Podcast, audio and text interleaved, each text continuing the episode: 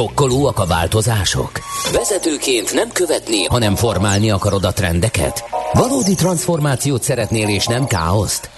Mondani könnyű, megcsinálni nehéz. Nézz a mélyére a feladatoknak, és készülj fel a Millás reggeli Epic Stories rovatával. Lássunk egy újabb történetet a viharos vállalati hétköznapokról, agilis szemüvegen keresztül. Mádi Gábor ül a stúdióban a Shiva Force CIO-ja. Vagyis? IT igazgató, a dekódoltat, köszi.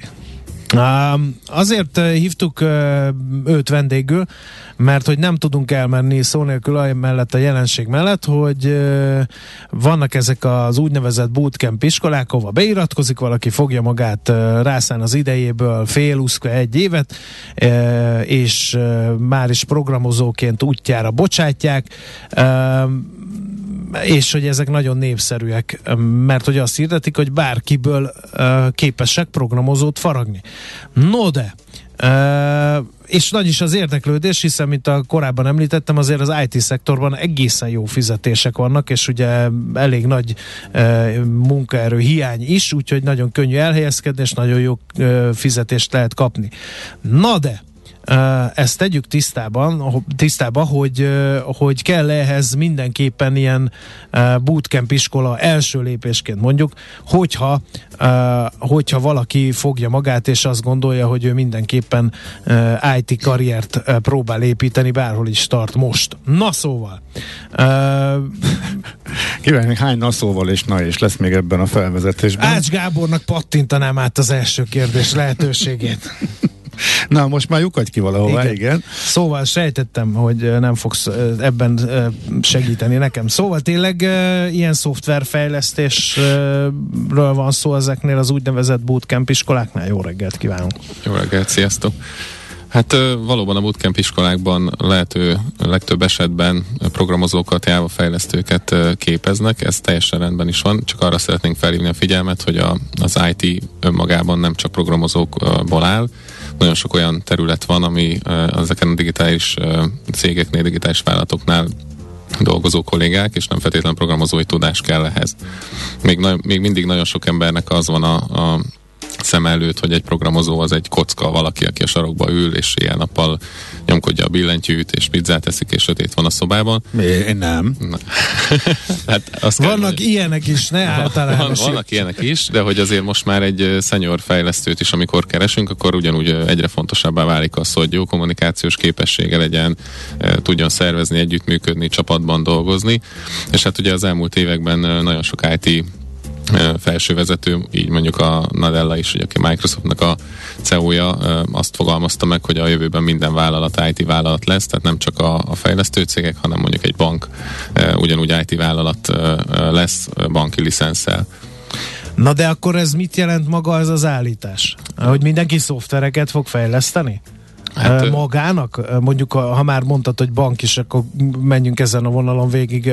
Minden vállalkozás IT vállalkozás, tehát akkor a bank is IT vállalkozás lesz, tehát egy IT vállalkozás meg applikációkat, meg szoftvereket fejleszt, akkor egy bank is szoftvereket fog fejleszteni? Gyakorlatilag ez már most is így van, tehát hogyha a mai hazai bankoknak a weboldalait megnézzük, akkor ma már nem kell ahhoz bemennünk a bankfiókba, hogy mondjuk új bankszámlát nyithassak, vagy egy hiteligénylés folyamatot elindítsak, ez mind szoftverfejlesztési eredmény termék gyakorlatilag. Ezeket már többnyire házon belül végzik el a, a bankok, és a fejlesztéseket is ott tudják csinálni. Uh-huh. Uh, és akkor ez, ez hogy lehet megoldani? Mert eddig, uh, ha valami IT probléma volt, akkor uh, ezt általában kiszokták szervezni, nem? Mert hogy ott házon belül értettek a banki ügymenethez, de az IT ügymenethez nem. Hogy lehet ezt a kettőt összefésülni? Jó, hogy erre rámutattál, mert valóban így volt, hogy az elmúlt időszakban azért a, az IT fejlesztéseknek mondjuk a 80%-a a hazai nagy bankoknál is kiszervezett tevékenység volt. Amúgy az elmúlt években viszont egyre inkább saját IT-t építettek fel, tehát már hazai bankoknál is több száz fős olyan agilis csapatok működnek, ahol az üzlet és az IT közösen végez fejlesztéseket és készítenek új termékeket Tehát gyakorlatilag ez az, ami lehetővé teszi azt, hogy újabb és újabb megoldásokat hozzanak ki a piacra, illetve nem szabad amellett elmenni, hogy nagyon sok minden változott az elmúlt években, nem csak a, a csapatok felépítése, de a technológia is rendelkezésre áll már most ahhoz, hogy akár néhány hét alatt el tudjunk indítani egy új, új megoldást felhőben. Ez azt jelenti, hogy nem kell leprogramozni, hanem vannak a módulok, és ezeket csak össze lehet, össze lehet rakni egy rendszerbe ilyen elemenként, és esetleg ezt kell egy kicsit fazorra igazítani, amiben ott vannak olyan eszközök, amivel ezt meg is lehet csinálni? Igen. Tehát ha valaki ismeri azt az adott megoldást, akkor csak kattintgatva össze tud rakni egy sajátot? Vannak már ilyen megoldások, uh-huh. ugye ezek azok a low-code és no-code platformok, amit említesz.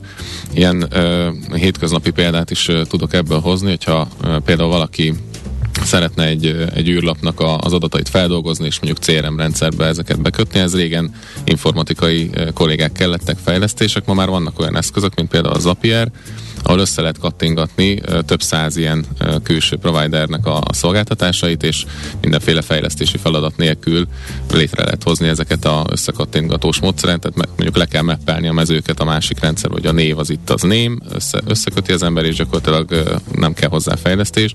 Vagy hogyha az RT-ből nézzük meg, ez is egy olyan nagyságrendileg Excel tudás szükséges a használatához, ahol akár egy közepes vállalatnak mondjuk egy CRM rendszerét vagy belső vállalatirányítási rendszerét a különböző relációknak, riportoknak köszönhetően így össze lehet igazából kattintani, de maga a mi saját CMS, Siva CMS termékünk is egyébként egy ilyen platformnak mondható, hiszen a kollégáink elkép, elkészítik ezeket a modulokat, beépülő sablonokat, amik mondjuk egy nagyválti weboldalban szükségesek, és már a, a cégnél azok a tartalomszerkesztők vagy marketinges kollégák ezen modulokból építik fel az új és kész weboldalt. Uh-huh. Ugye a Microsoft, vagy a Microsoft emberét e, idézted, aki azt mondta, hogy minden cég IT cég lesz előbb, de akkor ha minden cég IT cég és ezen a vonalon maradunk, akkor minden munkatársnak nem árt, ha informatikai tudással rendelkezik?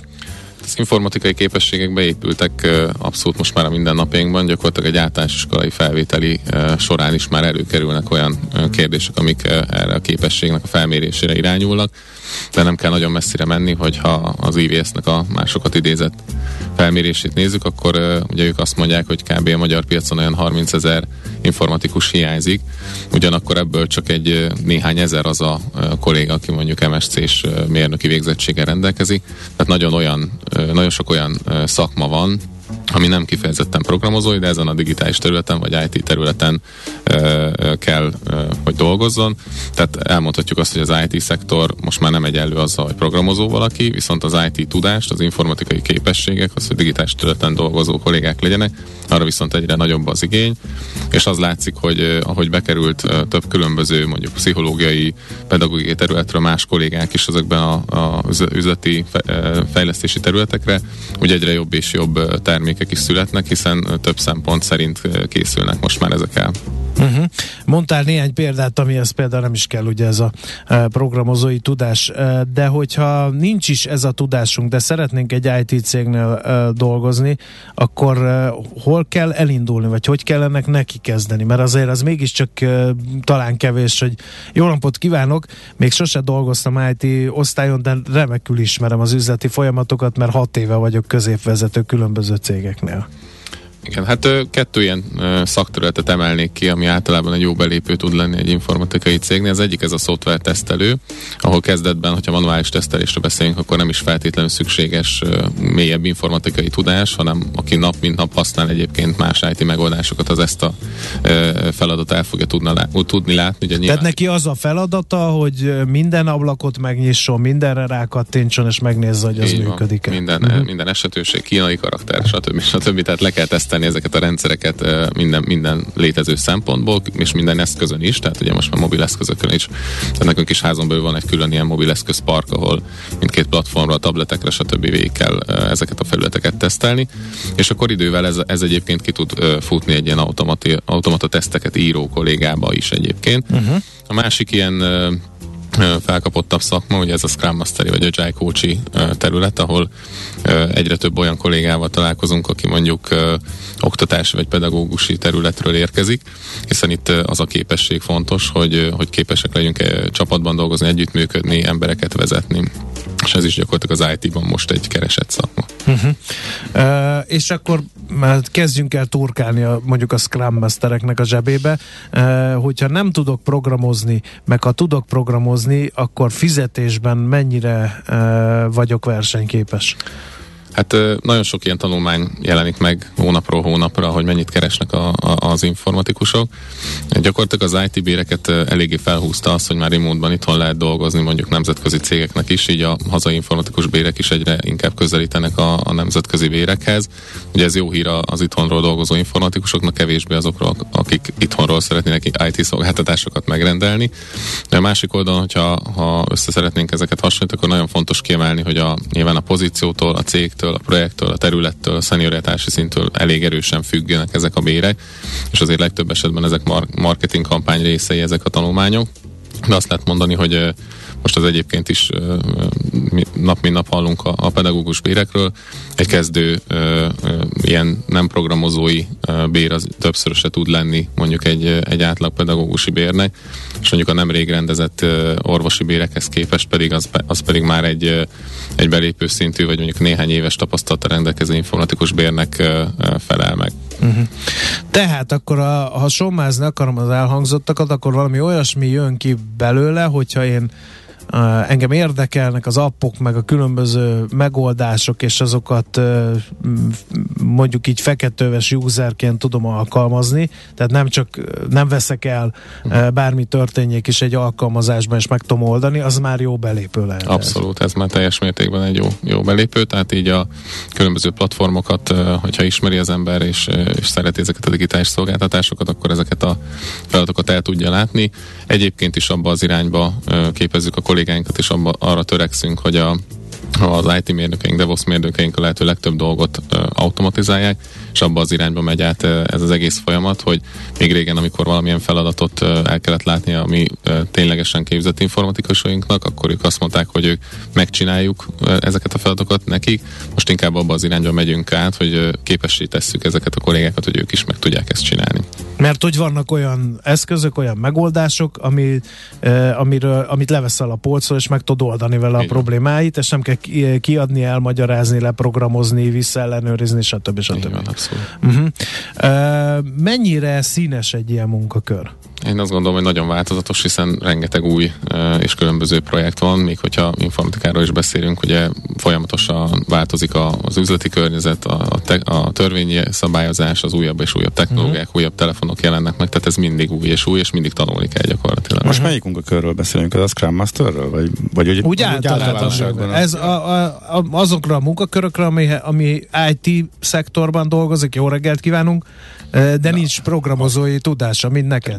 Mindenre, de te nem lehetsz Scrum Master az életben, mert te a csetet Miért se tudod. nem lehetnék? Azért, mert a csetet se hát tudod készségszinte használni. Pont elgondolkodtam rajta, hogy ez... Hogy te, mint Scrum Master. Hát ez jó nem viccelj, miért nem? Abszolút. Meg, egész végig hallgattam, és megfelelek a követelménynek. Akkor jó.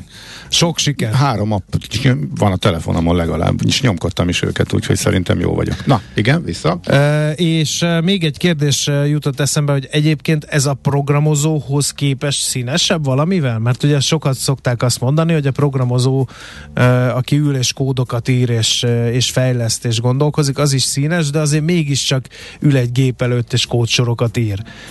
Itt meg azért, ha mondjuk az agilis működést veszük alapul, akkor ott ugye elhangzott csapatmunka, elhangzott tesztelés, elhangzott különböző moduloknak a összehegesztése, tehát ez egy kicsit mint a változatosabbnak tűnik. Szerintem az embere válogatja, mert aki programozónak tanult, ő neki az is egy kreatív és érdekes feladat, és különböző problémákat old meg, és algoritmusokat ír. Inkább azt mondanám, hogy itt szélesebb köröket tudunk elérni ezzel. Uh-huh. Jó. No, hát nagyon szépen köszönjük. Lám csak nem kell tudni mindenképpen programozni ahhoz, hogy egy jó IT állást megcsípjünk. Hallhattuk az előzőben. Köszönjük szépen, Gábor. Köszönöm szépen, sziasztok. Mádi Gáborral beszéltük végig a témát, a Shiva Force IT igazgatója ő. Epic Stories. Történetek a viharos vállalati hétköznapokról agilis szemüvegen keresztül. A millás reggeli céltudatos és bátor vezetőknek szóló rovata hangzott el. Műsorunkban termék megjelenítést hallhattak.